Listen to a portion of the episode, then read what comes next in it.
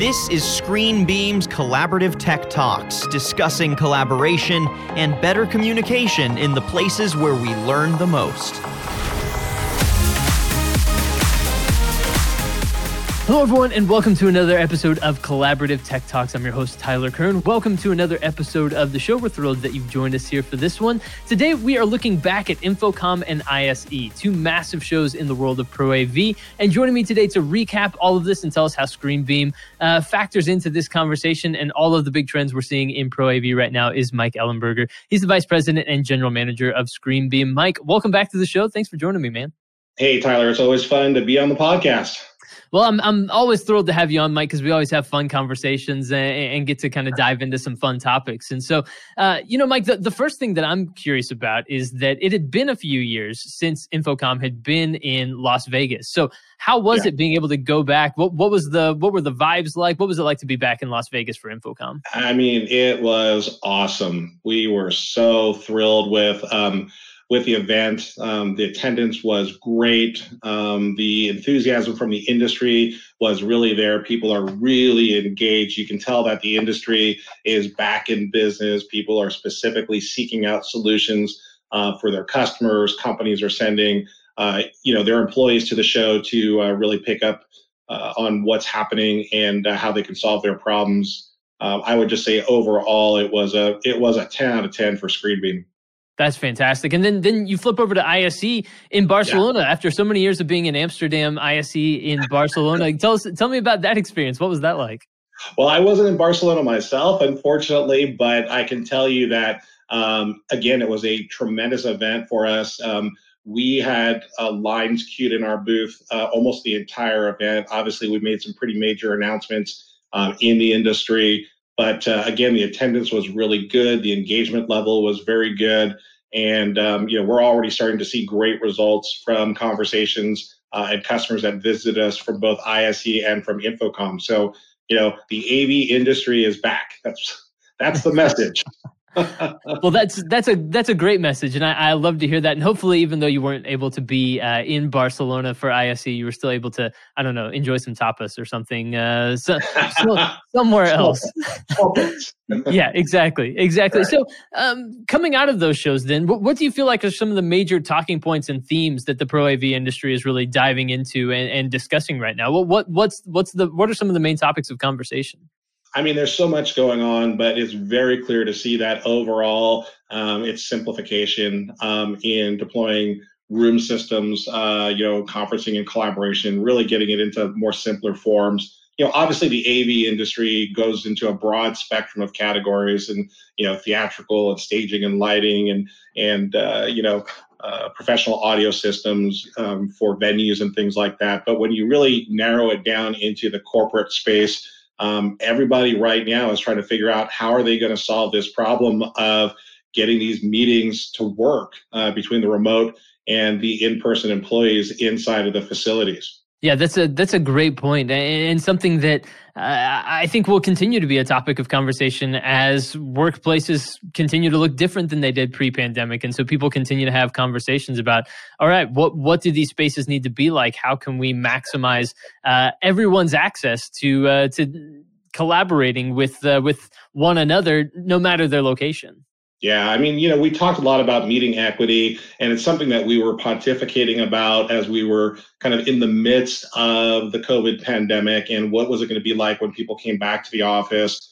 And um, really, you know, that's a big topic uh, for most people that uh, that are thinking about what are they going to do uh, in their meeting spaces.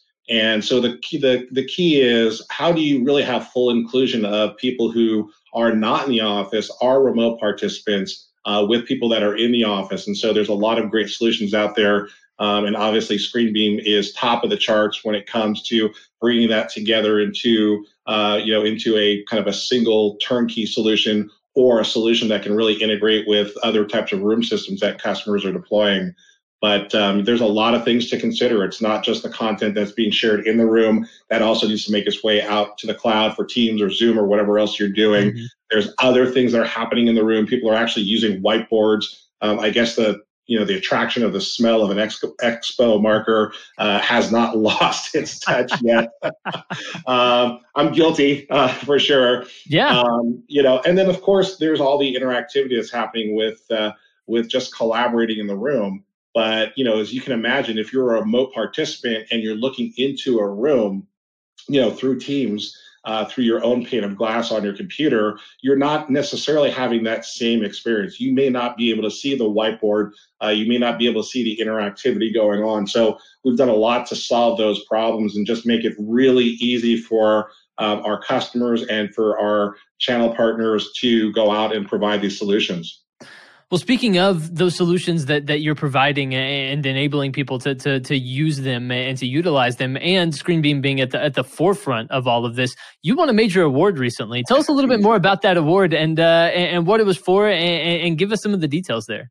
Well, yeah, we're we're really uh, we're really excited about this award. AV Technology uh, magazine awarded us Best of Show for InfoComm 2022, and it was specifically for our new product, the USB Pro Switch which is a companion to the ScreenBeam 1100 Plus. And what this is enabling us to do is to allow customers to add wireless conferencing, wireless presentation, uh, and wireless collaboration to existing room systems. And so in the past, if you put in a Teams room or a Zoom room or any kind of dedicated room system, the AV peripherals were just locked into that system. You couldn't use them any other way. You could just come in, use that room, use the controller, and have a meeting.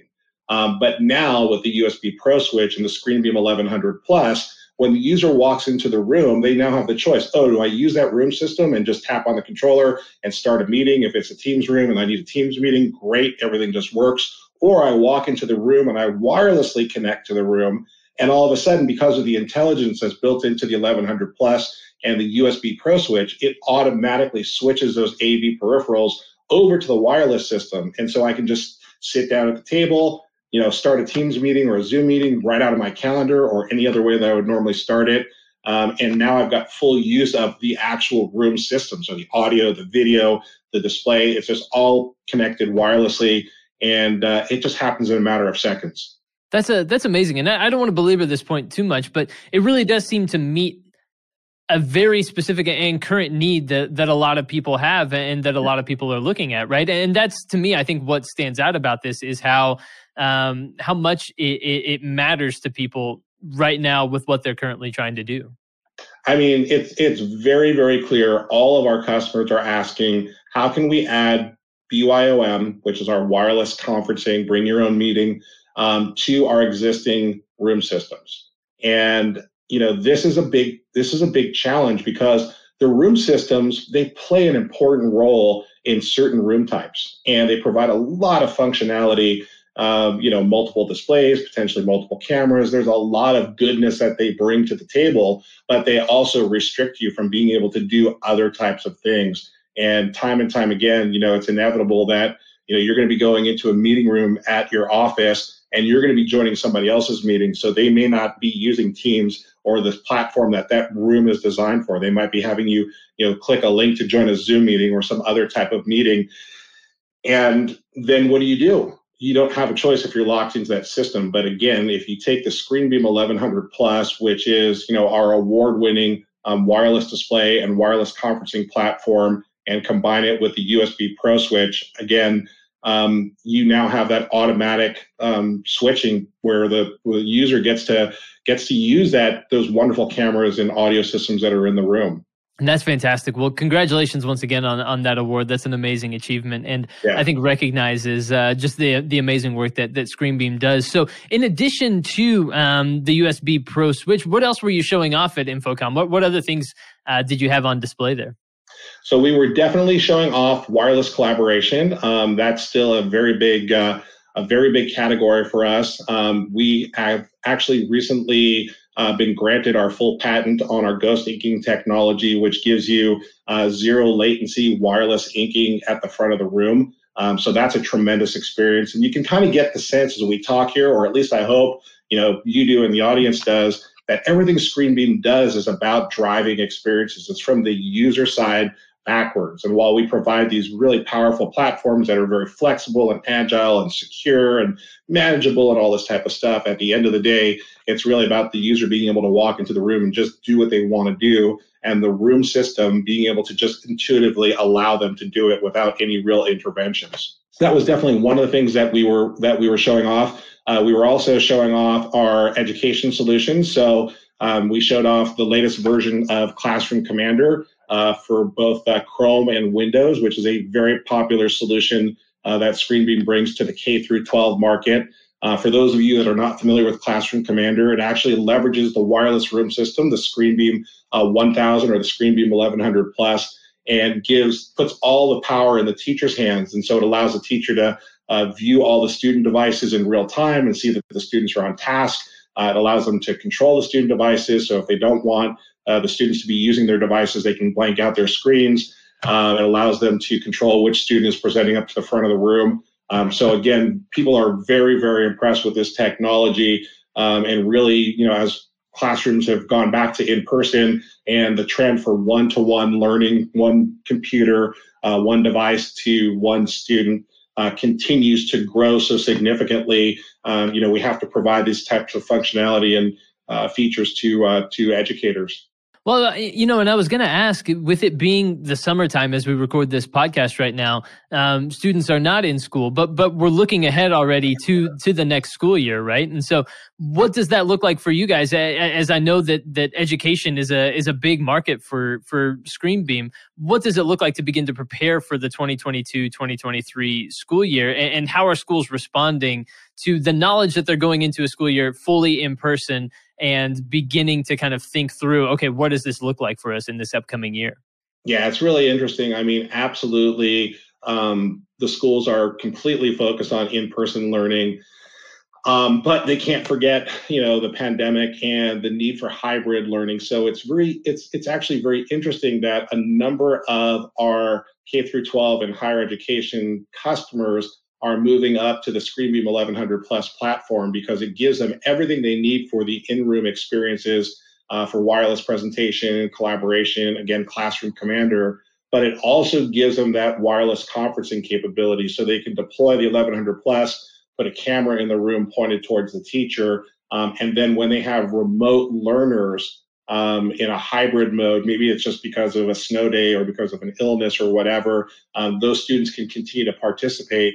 And if they were ever to have to shift again fully to remote learning, that system's already in the classroom. The teachers just report to their classrooms at the school, they connect up into their classroom, they use everything that they already have, and the students are able to attend virtually. So it's providing them with a lot of flexibility. And we're seeing uh, K through 12 uh, and higher education putting a lot of uh, a lot of importance on being able to have this capability, um, even if it's just to be ready, because we've learned a lot, and clearly it was uh, it was a painful time for education.